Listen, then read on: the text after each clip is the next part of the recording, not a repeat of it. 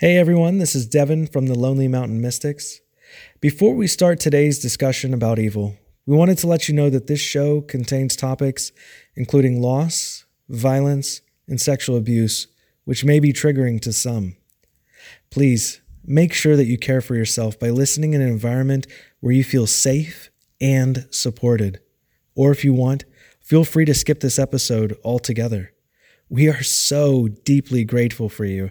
And I speak for all of us when I say that your internal wellness always, always, always takes a priority. With that said, let's get started. Again, thanks for being here. Hey everyone, welcome to episode 5, and today we're going to be talking about evil. This turned into a pretty intense discussion, but it ultimately was really meaningful for each one of us. So I hope you enjoy it as well. Thank you so much for listening. Remember, you can go to the website to learn more or to reach out to us. And if you're enjoying the show, please consider sharing it with others or leaving a review in Apple Podcasts. It's a quick and free way to really help us out. Thanks, everyone. All right, guys, we're going to talk about evil. We're going to have a really fun conversation about evil. Who's with me? I. Okay, one one of Just us. Will. One of us. Mostly will. Mostly Will is with. We're going to fix the world right now. No big deal. Well, that's we have to first establish if evil even exists. So that's really that's question number one. Does evil exist at all? You could all just answer no, and we move on, or you can uh, you can expound on that. So, for me, when I think about evil, a lot of times I also think about suffering because I I frequently define evil based on how it causes suffering for others. And so I tend to think that evil exists in the sense of um, suffering is is made for others at the hands of different things. So I do think that evil exists in the sense of that it's something that we actionably do. So, do you make any sort of distinction between like evil and just bad? Is is evil like a specific kind of bad? I think that because of because of the connotations of evil, it's it's a more extreme quote unquote bad, right? So if I if I bump into somebody, you know, or if I am not paying attention and like accidentally hit somebody with something, right? That's a bad thing. But if I'm like torturing someone, that has more connotations towards the evil side of things. So, like for you, a sense of intention is part of that.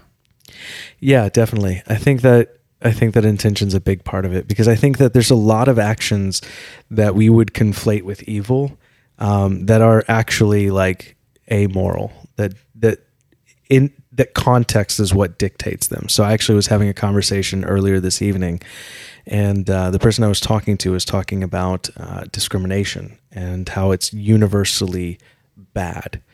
And I was cautious to jump on board with that because I think certain types of discrimination are bad, but discrimination in and of itself, the the comparing something to another to pick which is favored and which is better, I think discrimination is amoral, but how we use it can be bad.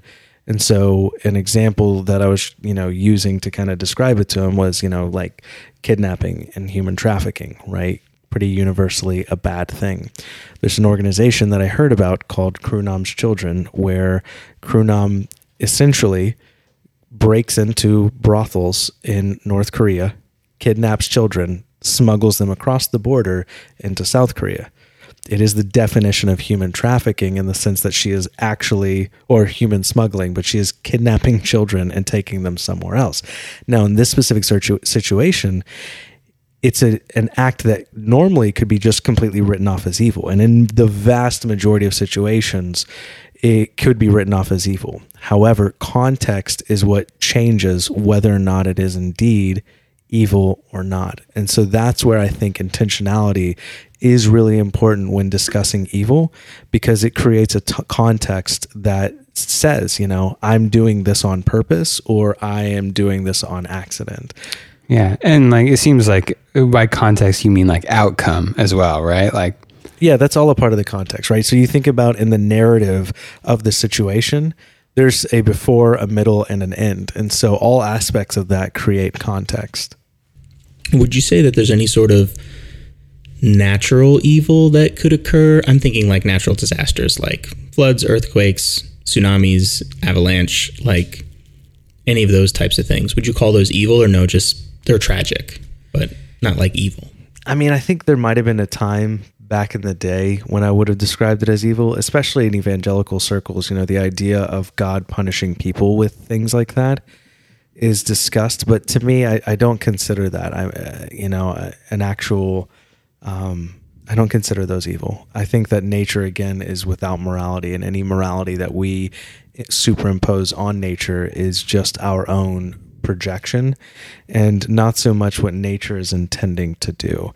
Because truth be told, what we've learned through like evolution, natural selection, and just the the the history of the world, we've seen that there are times where nature responds to things that have happened to it.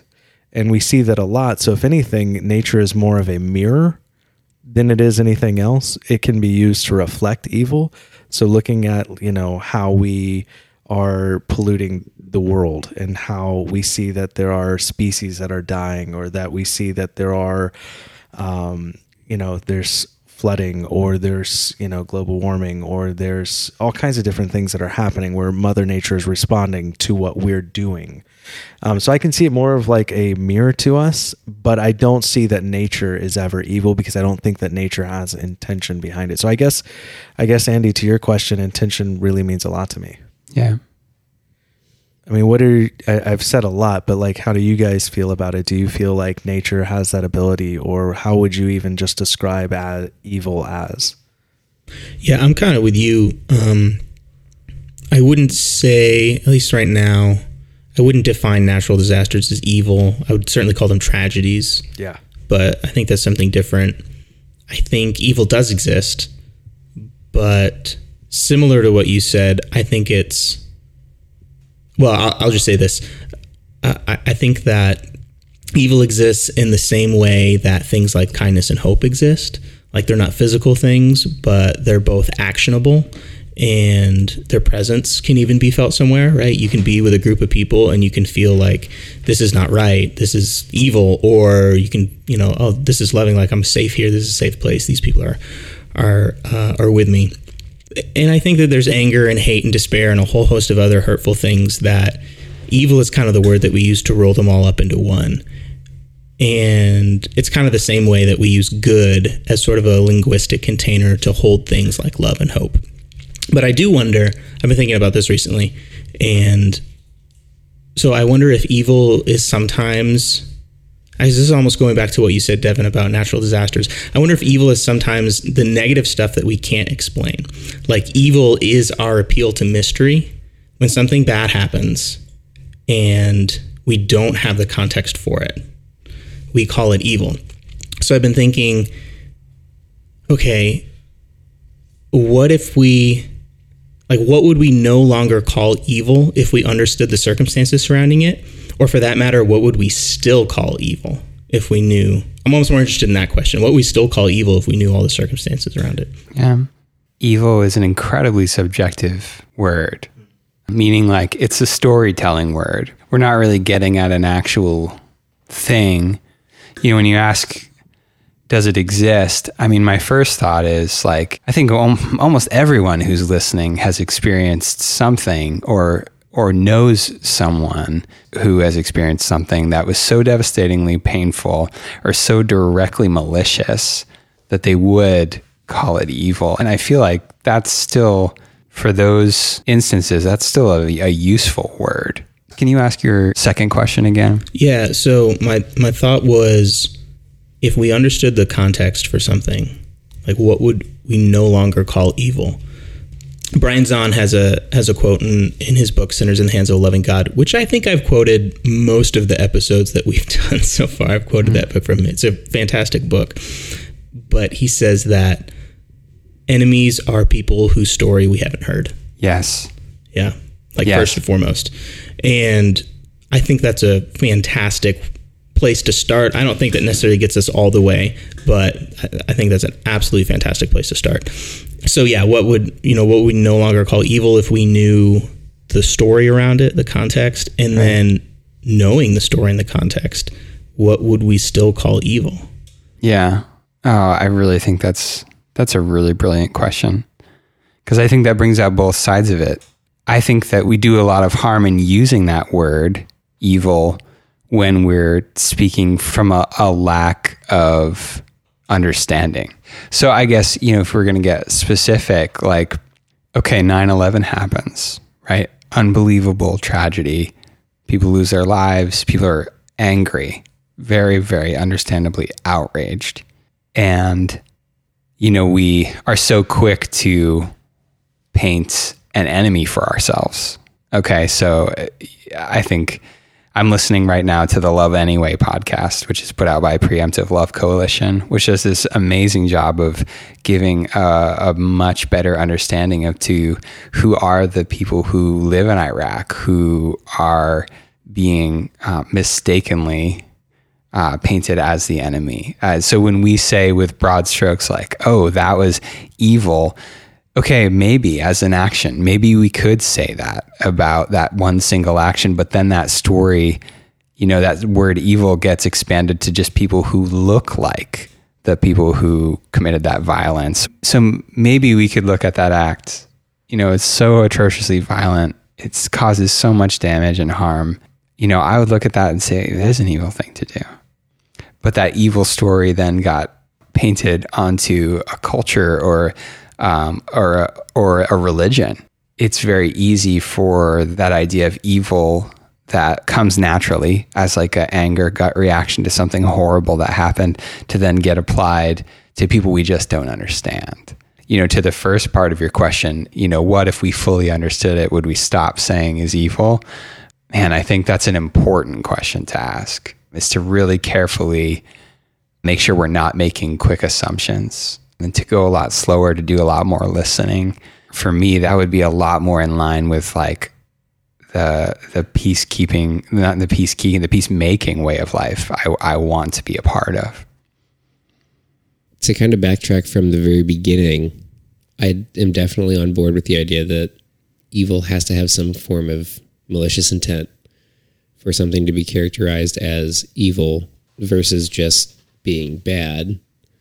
I don't think that evil exists in a tangible sense. I think it exists as perhaps like as a psychological manifestation. Like I don't think that there is an evil thing necessarily. Elaborate on that a little bit. What do you mean? I don't think that evil emanates from a source. I think it comes from perhaps in enemy's thought process, feelings. I think there's a lot of ways that a normal person could do really evil things.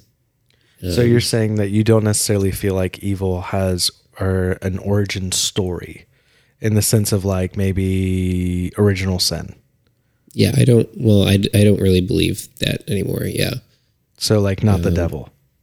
Oh, definitely not. No, that's, I, I've been off that wagon for the better part of a decade, I think.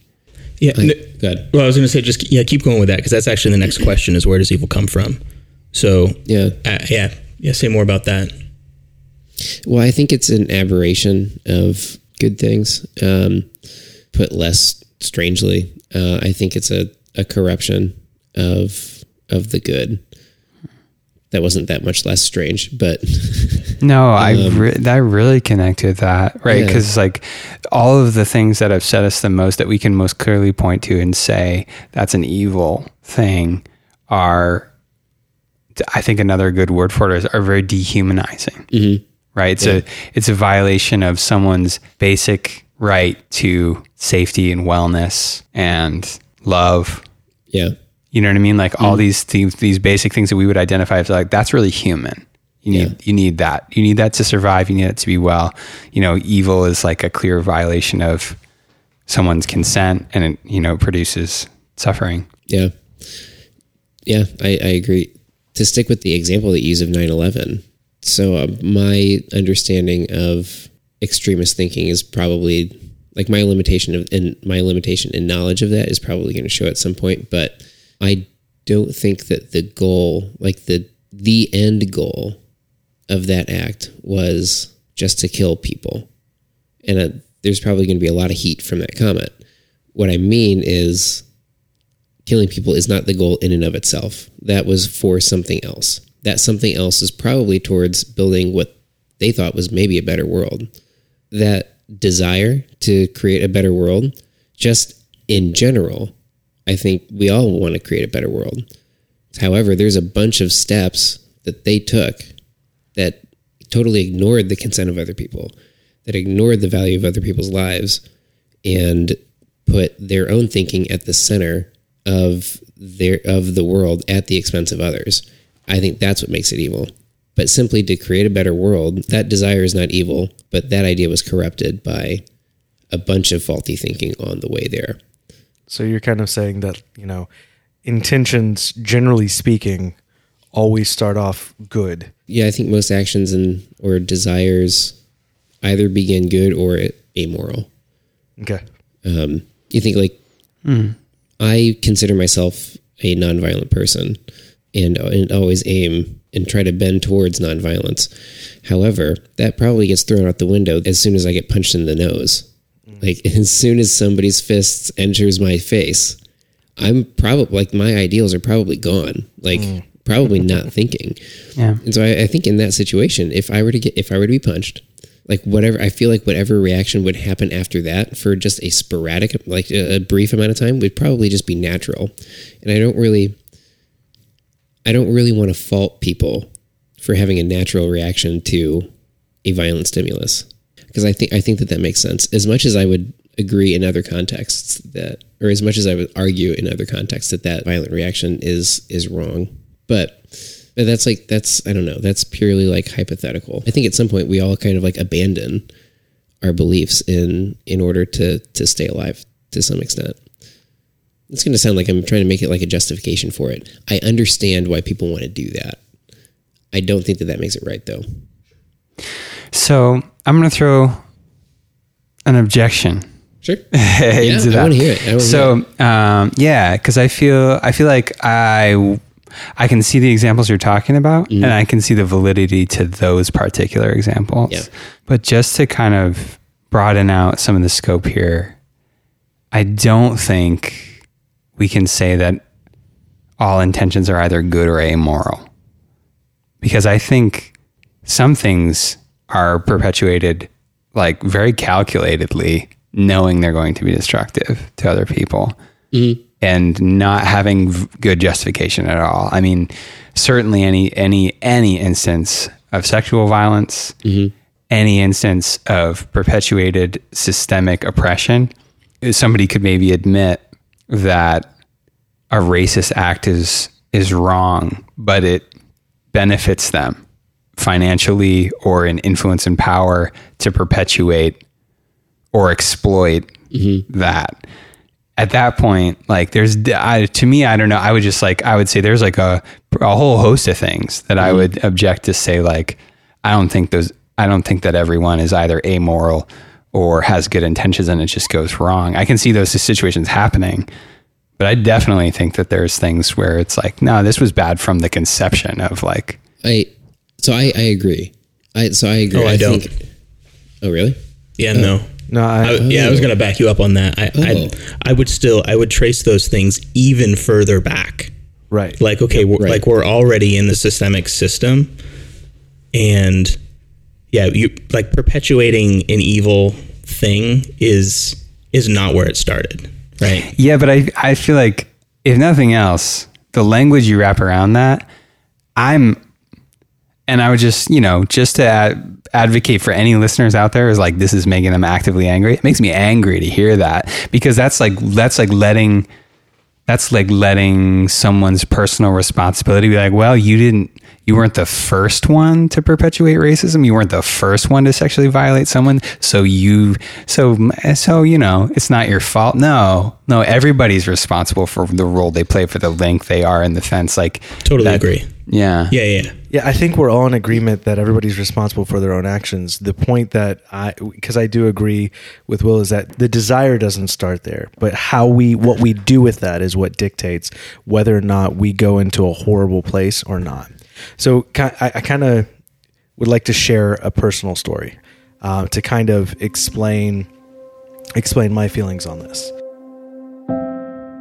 My friend John has a father who has a violent temper. Father can get abusive. Okay. I think we'd all agree that those are evil behaviors, right?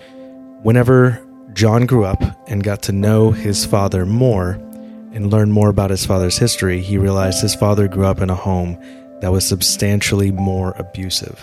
John now views his father almost in a heroic light because compared to the home that John's father grew up in, John's father was an exceptionally higher improvement of a father than what he had growing up.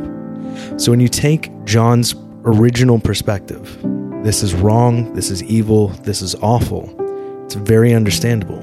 But as you zoom the camera out and look at a broader scope, you see that, oh, this is a person who didn't have uh, counseling, who didn't have intervention on their behalf, who grew up in a substantially more abusive environment.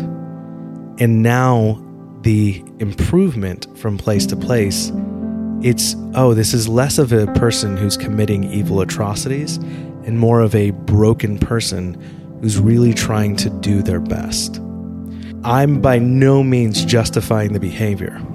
But what I am saying is that when we can step back and see more of the context, I think that's whenever we do kind of what you were describing earlier, Andy, of we're actually able to start creating peace. Because the thing that, to answer your question, Ben, that I no longer consider evil is people. I very easily can say people are evil. There are evil people in this world. I have said that. But when you look at the context of what's happening and why these things are happening and why they thought that bombing a building was the best answer, when we back up enough to see where it got misguided, and that's whenever we can start to do something to make a better change for society, for humanity. Again, it's never justifying it. But the point of understanding is to actually find the genesis of the problem because when you know where the root is, that's when you can do something about it. When you look at the majority of people who are perpetrators of abuse or violence, uh, be it sexual or not, the majority of them were also victims.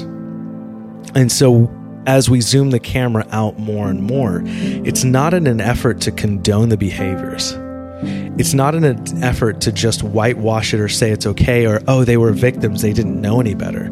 It's not that at all. It's to say we have to identify where the problem is so we can figure out where to appropriately repair it. I no longer think that people are evil. I think that we're capable of such terrible and awful things.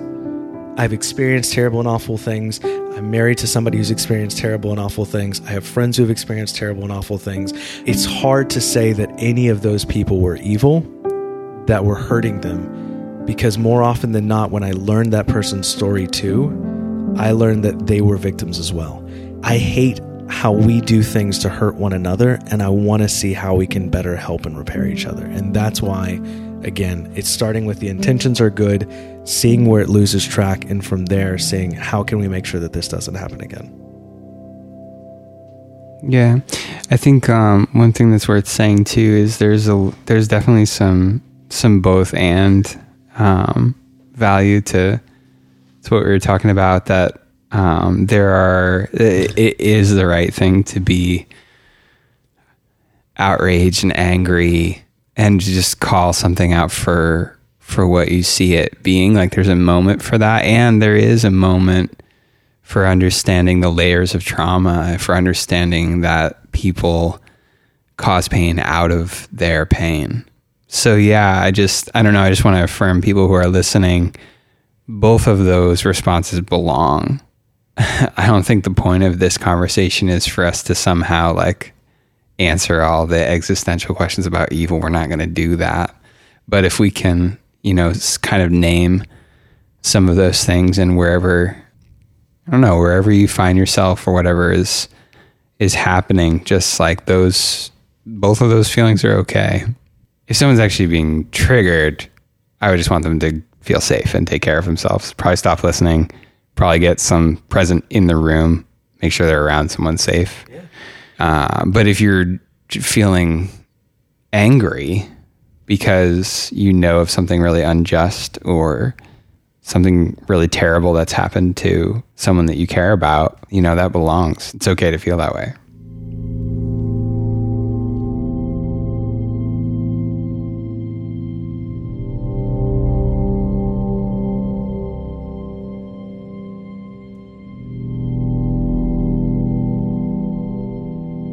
Hey everyone, this is Devin. Whenever we think about the horrible things that people are capable of doing, it brings with it a wealth of emotions anger, sadness, frustration. These are just some of the feelings that can be uprooted by this topic. We want you to know that all of those feelings are normal, they're all important, they all belong. For anyone who is feeling deeply, we want you to know that there's nothing wrong with you. We do have a few things that we'd like to encourage you to do. If you're beginning to have a strong emotional reaction to this discussion, take a break. Surround yourself with safe and loving people. Find someone to talk to. If you don't have anyone to talk to, reach out to a professional. At some point or another, each of us has or is currently going to counseling. We believe strongly in the benefits of counseling and encourage everyone at some point to sit down and experience its benefits. For those of our listeners who are currently experiencing anything that violates your consent, if you're experiencing things that are physically, emotionally, spiritually, or sexually abusive, if you're experiencing toxic relationships, we encourage you, please seek help. You are worth experiencing love. No matter what you've done in your past, no one deserves to suffer in unsafe relationships or places. Please seek professional help. You're worth it. You deserve having your consent respected. You deserve physical, emotional, spiritual, and sexual safety. You deserve safe and healthy love. And again, we encourage you to please seek help. No one should go through this alone or at all.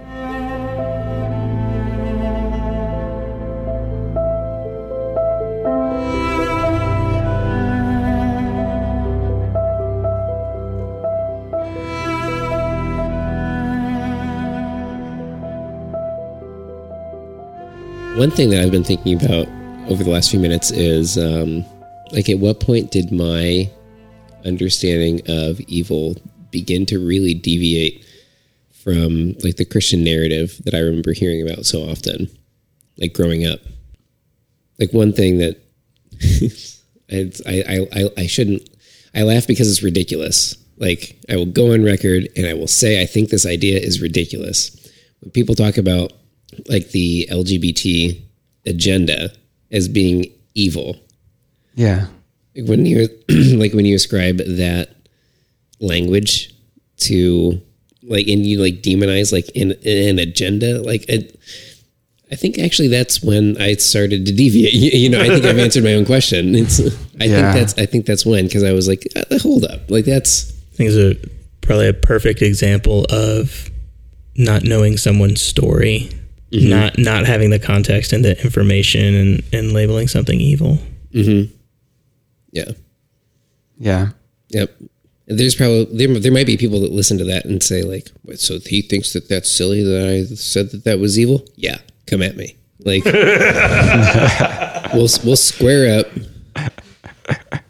We'll have a discussion about that. You're such a pacifist. We'll square up. We'll square up. talk it out. I, I think for me, I, don't- I don't know when it started.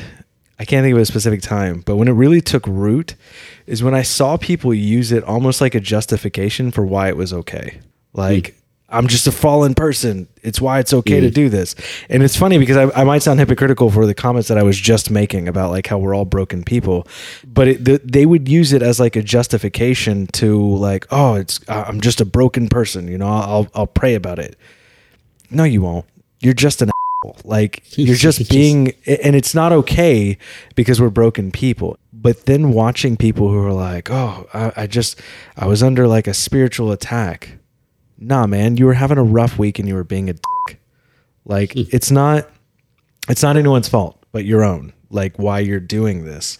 And so i think that taking like that personal responsibility the more i started to do it in my life the more i started to just step back. Now with that said i don't know where i land on is there you know are there um evil forces are there demons are is there satan like i don't I don't know. I just don't feel like we should deify the devil by saying that God that Satan is equal to God. Like that they're these counterpart enemies of like I'm, all I can think of are Marvel movies. But it's this is the hero with a set of powers and here's the villain with the equal set of powers. Which one will win? But I feel like that's how we talk about the devil and stuff. And so I don't I don't I don't feel like it's a good thing to ascribe such epic power to this thing that if it does exist, um, I feel like we shouldn't be like inflating it to the place to the status of of almost equal to God.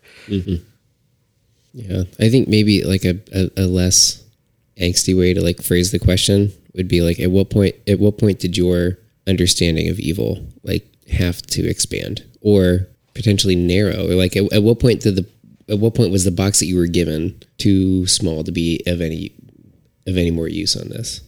Yeah, I think at some point, I, the explanation, like basic, the basic problem of evil for any theist, there is a all powerful, all controlling God who created everything. Therefore, he must have created evil, or at least created a system in where evil can exist.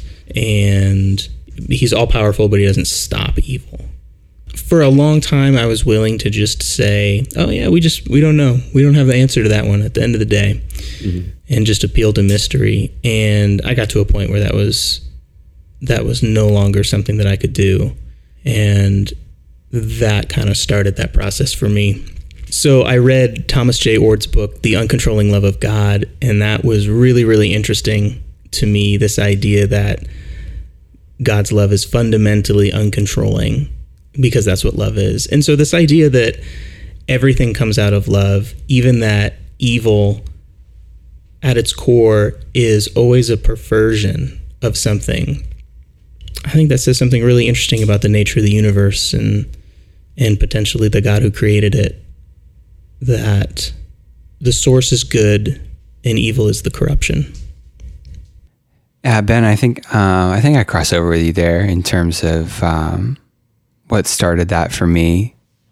Because I, I think for me, before I started really, before I started changing maybe what I would call evil, because I, I, I'm not the kind of person who was calling a lot of things evil, just personally. You know what I mean? Like I'd hear other people talk about things as evil, um, but I think I reserve that word for things I felt especially strongly about. Um, but I do remember, and I think this kind of plays into you know a question that you had as well, Ben. It, that I, I remember that moment where I could no longer believe that God was in control of everything. Right, like that those ideas couldn't exist, that there couldn't be evil or suffering in the world, and God be completely signing off on everything that happened. Like at some point, I had to choose between could God, was God good or was God completely in control? Like those two things couldn't keep living in the same space while I kept existing and meeting more people who were in pain or had suffered in some way.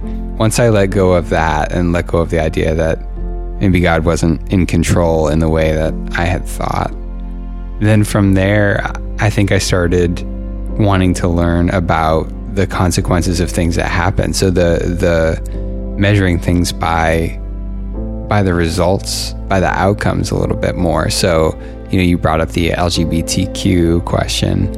You know, it didn't take very long. It didn't take very long for me to realize that LGBTQ people were suffering a lot more in this exchange than evangelical Christians were. Um, that we were producing a whole bunch of suffering and really were just offended by their presence, but we were, you know, we didn't actually have anything on the line, nothing to lose in this sense, except for an attachment to an idea. Mm-hmm. I think that you know that just ripples down to to other things where you know again evil is it's a story. And a lot of time a lot of times it's a it's a story word. So if we can unpack like the results and the outcomes um, you know i think i think from there we can start to assert like no like you said at the beginning again ben like what what things would we still call evil? Well yeah i'd still call things that violate consent, dehumanize people, cause suffering. You know, I think we can. I think we can all look at that and measure it. I think we'd all agree and call it evil. It doesn't. I don't think that's as hard to nail down as maybe we might think. I love that you just called it a, like a story word. You use that a couple times now. I love that. I'm going to use that. I think it's phenomenal. Andy, I I am definitely there with you. Where just admitting that God maybe isn't in control of of of all the things. Um, that was initially a really frightening thing because it is abandoning and like attachment to an idea. That's initially frightening, and I think that's I think that's normal. Anytime you change your mind about something, it, it can be scary. Ultimately, it I think it wound up being a very very freeing thing, and so this dovetails in with the problem of evil that if God is omnipotent, omnibenevolent, and uh, and all knowing. I forgot the omni word for that one there. That's embarrassing. Um, omniscient. Omniscient. There we go. That's embarrassing.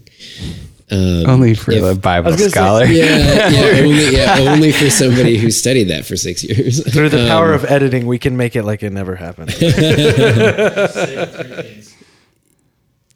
so if he's omnibenevolent, omniscient, and all powerful, omnipotent, omnipotent, omniscient, omniscient, and, and omnibenevolent. Yeah. I've never heard of omnibenevolent. Oh, what is that? There's a different God omni word for it. Oh, okay. Yeah, so that's yeah. So that's that. That's so yeah. So oh, that's. God is all good. good. So if God if that God created the world and there's evil, then therefore that God cannot exist. Is kind of how the logical argument goes because if that God exists, then he should be able to get rid of evil and chooses to not to, which means that he's not good. Correct. And is a turd. Um, or that he can't and he's not omnipotent. And so I think I think kind of looking at that logical at, at that argument, and it was never really my intention to be like uh, Epicurus was was right. Would be the guy who originally I think posed that argument, but looking looking into that and saying maybe that's not the God I thought I was, you know, trying to fall in love with the entire time. Letting go of omnigod, I think, has been really beneficial in humanizing evil. That's kind of a loaded word, but Devin, like some of the things that you're talking about with learning about the stories of people who who do harm, at least creates a sense of compassion. I think for that person I don't think at any point things that I've said make an excuse for why people do what they do or justify it or exonerate them simply because we might be closer to understanding them. But I think people who perpetrate evil are de facto enemies. And I think the scandalous and upsetting thing is that they're important too, looking at Jesus' story and his teachings. And I think out of all the things that I can readily, without heaviness, abandon about you know certain facets of the Christian faith that I grew up with, I don't want to let go of anything that Jesus talked about. I don't want to let go of his mission. So that makes talking about evil really kind of difficult because you have to humanize mm. people that perpetrate pain. I, I think you're saying what I was trying to say a lot better. When you look at the story of Jesus and you look at the humanizing aspect of what a lot of Jesus's teachings were about, I have a really hard time with calling people evil anymore because, you know, I've hurt people. Mm. I've destroyed people's hearts. I've been cruel to people, and not only did I not care that I was being cruel to them, but like I sought pleasure out of it because I was angry, because I was hurt. And yet I believe that Jesus loves me.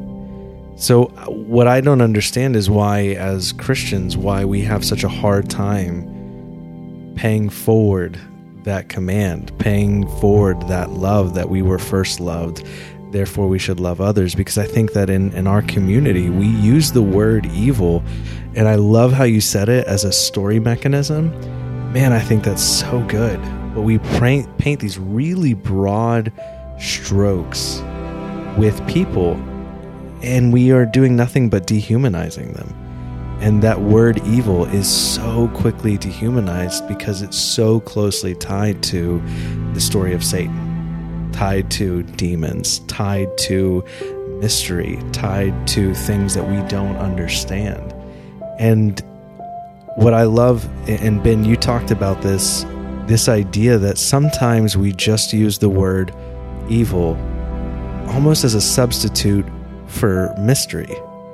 I don't understand X, therefore it is evil. I don't understand X, and I feel as though it's intruding on me or my understanding or my life, therefore I call it evil. And I'd like to hear a little bit more, if you can, about like, because I, th- I I really enjoyed how you shared about about that. What was the question? You talked really well about the mystery and how we conflate mystery with evil sometimes. yeah, I just think that sometimes we do use the word evil just as a sort of catch all for things we don't understand that affect us negatively or appear to affect us negatively. Yeah, like I said before, it's a it's an appeal to mystery. You know, I've heard people say, oh, "I don't know about that; it's just evil," or even just the phrase "it's just evil." I think is some kind of appeal to mystery. Maybe even an unwillingness to even look at the story. Maybe it's a conscious appeal to mystery or a conscious attempt to be dismissive. I don't know why LGBTQ people are the way they are. It's just evil. It would be an example. It's just an unwillingness to even take the next step and, and figure out the story. Yeah, I always interpret that phrase as the latter. I see where you're coming from with like sometimes we do use evil as an appeal to mystery, but I think in in cases like that, I think it's definitely uh, an, an appeal to not go any further. And I think in, in think in a lot of cases, like remembering times when I was like that, just not knowing how to go further. And I think in a lot of cases, like when I was hiding in in church with my beliefs and just trying to fit in, I'd probably say things like that, but I was still questioning it. Um, at the same time, Well, and Will, earlier you brought up a really interesting point that I think works well here is the idea that so if we're being dismissive, we're not humanizing it, right? Because it's easy to talk about an issue, but the second you make it a person, it's entirely different. Mm-hmm. Mm. And mm. yeah, I don't know. That's the only point I want to make on that. I, mm. I, I totally get. Yeah, I agree with what you were saying. yeah. I think it's important. Well, I think there's also an aspect of discomfort to it. And again, it's not to condone uh, or justify why people don't want to look deeper into that mystery or they don't want to move any further or they want to keep it as a thing that is evil rather than as a person is because it's really scary when you start questioning everything. Like, well, if God's not omniscient, God's not omnibenevolent, if God's not omnipotent, like, what does that mean? What does it mean for this, that, or the other? But I think that, um, I don't know, I think that while it's been challenging, that my life has always improved from asking those questions and not just trying to continue doing mental gymnastics. Because when I do it, what I'm finding is on the other side of that process that I'm more apt to love and less likely to do things that others could cons- consider evil. I think that is a huge way that we battle, quote you know, battle the problem of evil in the world. I have kind of a question. Um, it's not kind of a question. It's a question, a regular one for all of you. Have you encountered times when the idea of spiritual evil has added either anxiety, complexity, or like an added layer of pain to someone's experience? I think for me, like I'll I'll dive in and you and you let me know you, but I, I for myself and for people close to me, we we have stories about how the idea of demons or the idea of this evil unseen thing added a layer of pain on top of pain that was already actually happening. Mm. So you almost have like suffering on top of suffering because we didn't know what to do with that. And and I think that like the reason I thought of this was you're talking about, you know, when we use that word to explain something that we just don't understand. I guess my question is like are there times when using that word about something that you don't understand makes us impose either on ourselves or on other people more pain, more suffering, more complication than maybe is needed? Hmm. Uh, mm. Yeah. One hundred percent. Yeah, I, I was gonna say yeah. I think you're probably yes is the answer to that question. Yep. You're adding anxiety and fear and concern to it. And I think what's really interesting about your question is that there's a really, really good example in the Bible of it. like you look at the book of Job, right? That's basically what all of his friends did to him. Is like, what did you do to bring this on yourself? We're adding this idea whenever you say like, oh, it's demonic attack. Like number one, holy shit. Like there's Right. there's like like ah, like not it's not just a day. Like, sorry, it's not just a bad day. Like there's demons. Like I'm not getting better, but good luck editing. Um, but like I just it's that's terrifying. Yeah. Um, but but there are times whenever uh whenever I do like the idea, uh, and that's why like I, I don't know if I'm if I'm all done with the idea of demons or whatever for me personally because there are times whenever you know like uh, either my wife or myself will wake up like just terrified, like just anxiety, just feeling this unbelievable sense of oppression. And for me, the the language used to describe that is like this is oppressive, this is oppression, this is potentially like um, darkness in our home, or or something is like oppressing us, some unknown force. Uh, but for her and I, what's been extremely comforting is that in these moments that, you know, we can roll over to one another and just say, Hey, will you pray with me? And having that aspect of somebody praying with you and through things together um, has been like really, really encouraging and uplifting.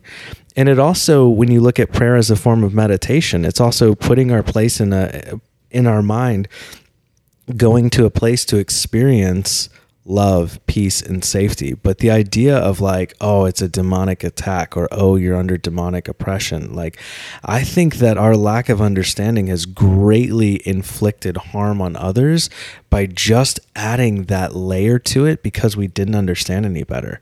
I love your question. I think it's super great, man. Yeah, I, I think it moves from Will what you were saying. You want to make it, you want to humanize it, and I think what you're saying is when we do that, we almost we dehumanize the person, even mm-hmm. like mm-hmm. we're it, or it could certainly go that way. Yeah. Yeah. I think I've just, you know, I've just heard so many stories of, you know, people who are going through something that later they can look back at and say, you know, there was reasons. There was like trauma experience that hadn't that they hadn't been able to deal with. And instead of like instead of good questions being asked, instead of community of people coming around and just being human together, there you know, people are praying against the devil. And like, you know, sometimes we're talking kids who are just like doing the math of of like, okay, I was already having a hard time and now everybody's coming around like praying the devil away from me. And so, yeah. So, I mean, I know that this is almost like a, a caricatured, I, you know, I know that this scenario, this scenario, uh, but maybe it's not. I mean, maybe that's more. I know this is like a pretty legit example. yeah. Yeah. no, I think, I, I, I guess, yeah, I'm just, I guess if we're going to talk about evil, I think there's just, um, it's worth bringing up the, the times when we use that word to create uh, a whole new level of distress other than the real actual distress. Yeah. I this is a, a weird example. The the clearest example I, in my experience was uh it so when I was touring, I experienced sleep paralysis. Uh, which was a really freaky experience. And I had just taken like a class on spiritual warfare the semester prior, and I had done a bad thing that evening. Evening that I experienced sleep paralysis.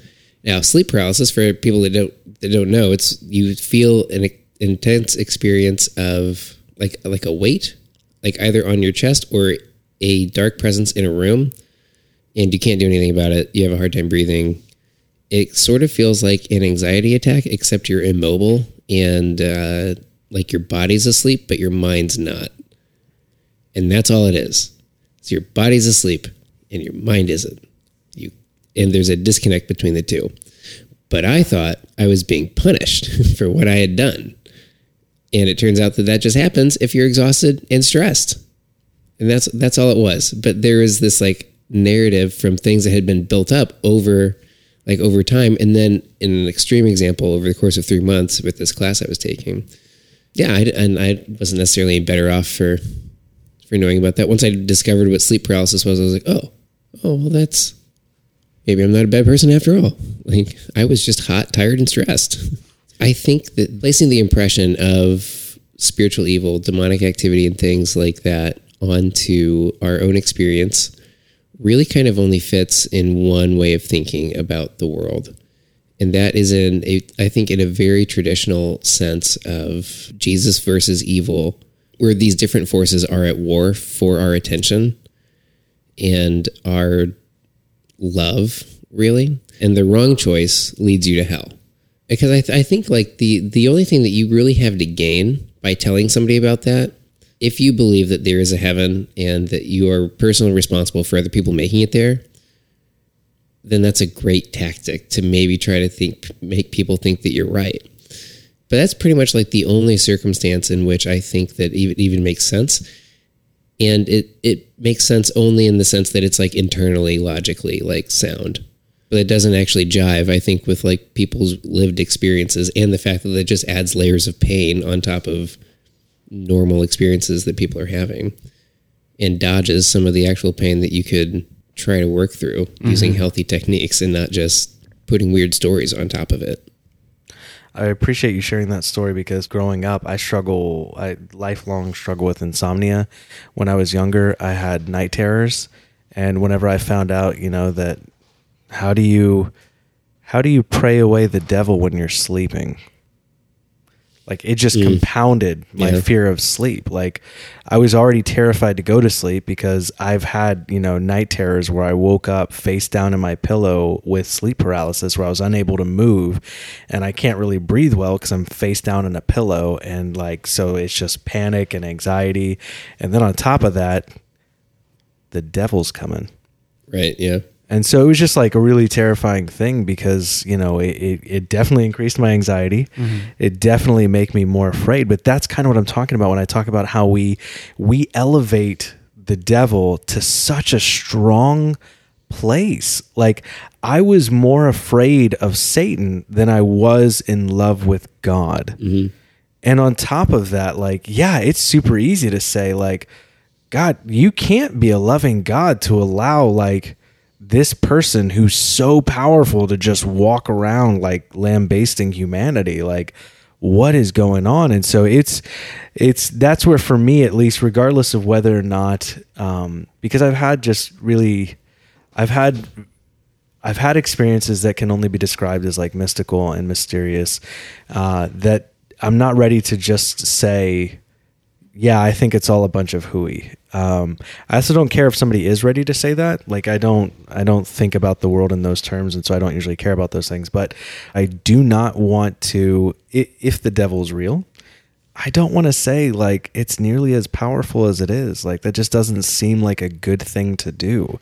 Uh, number one, but number two, like I just, I guess it comes down to the question of do you actually believe that like God is good or God is big? Like I feel like we have a really small God that's working so hard to compete with the devil. And I just my experiences have not been been that. I don't know. Hmm. I uh, yeah, I think it's a really short leap from the devil is coming after me to God is punishing me. Hmm. Hmm. Yeah. Man, that's good. Wow. Yeah. So that line of thinking, I think, has actually been around in Christianity for like a long time. Like maybe not since like the early church. But have, have you guys are you guys familiar with the the hymn "A Mighty Fortress Is Our God"? Mm-hmm. Yeah. Um, Martin Luther wrote that one. Have you like looked at all of the stanzas, like all of the verses of that song, or just like the popular parts? It's it's weird as hell. It's so weird. Like it's the title, "A Mighty Fortress Is Our God." There's like one verse that's like actually talking about God. The rest of it's talking about like how powerful and like uh, malicious Satan is. And I didn't, I didn't think much of it at the time. I just I like when I first saw that, I was probably I don't know, it was like maybe close to 10 years ago. And I was like that's kind of weird that he's he's really fixating on what seems to be the wrong object. But if the title that he gave this poem like is any indication. I think in a lot of cases people or at least in some cases people seem to need evil to exist externally to make sense of like anything and even to make sense of God. Well, it, it seems like we can't really talk about having a good God unless we talk about other things that we see as evil existing. Like we need to have an it's it's like we almost need to have an answer for why things can be bad. Yes, that's really Does that interesting. make does that make sense? Yeah. So one of the questions that I had that I wanted to bring up was, can God and evil coexist? Which I think is kind of, kind of what you're pointing at is like, Yeah. what is the okay? If they both exist, how are they relating to each other? Yeah. Mm-hmm. Yeah. I think they can. I think they can coexist. And I think that you have to qualify both terms quite a bit to the point where once you start talking about a God that can coexist with evil, you're not talking about the traditional idea of God that a lot of people have grown up with, or I feel like at least I picked up. What I'm more curious about is the way that we talk about God and evil and the way that that has become normative within the church or had become normative. Because it's, I don't know, it's just, it's just curious that there's like an obsession about evil. We don't actually need it. Like, we don't actually need to talk about it. I really, I've really fixated more so on, on how you keep referencing the language that we use to talk about it. And I think that that's really interesting the more that I think about it because the the language creates this downward spiral of of awfulness.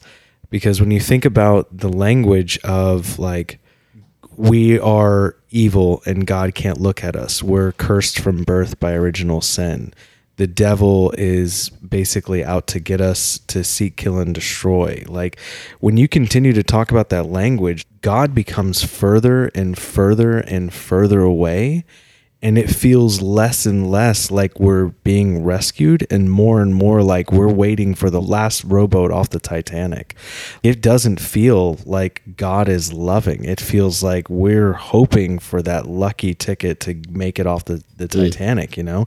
And I see that I see that toxic environment pervasive so much in the church where we spend so much time focusing on evil and how bad we are and how awful things are that again that what we do is we end up building up evil more and more and more. And as we do that god somehow becomes smaller and smaller and less accessible to go full circle, it takes me back to Andy with what you're saying about whenever we keep introducing evil and the devil, when what we should be doing is focusing on how to be a better community, how to love each other, how to pray with one another, how to like provide meals for each other, how to to weep together, how to be together.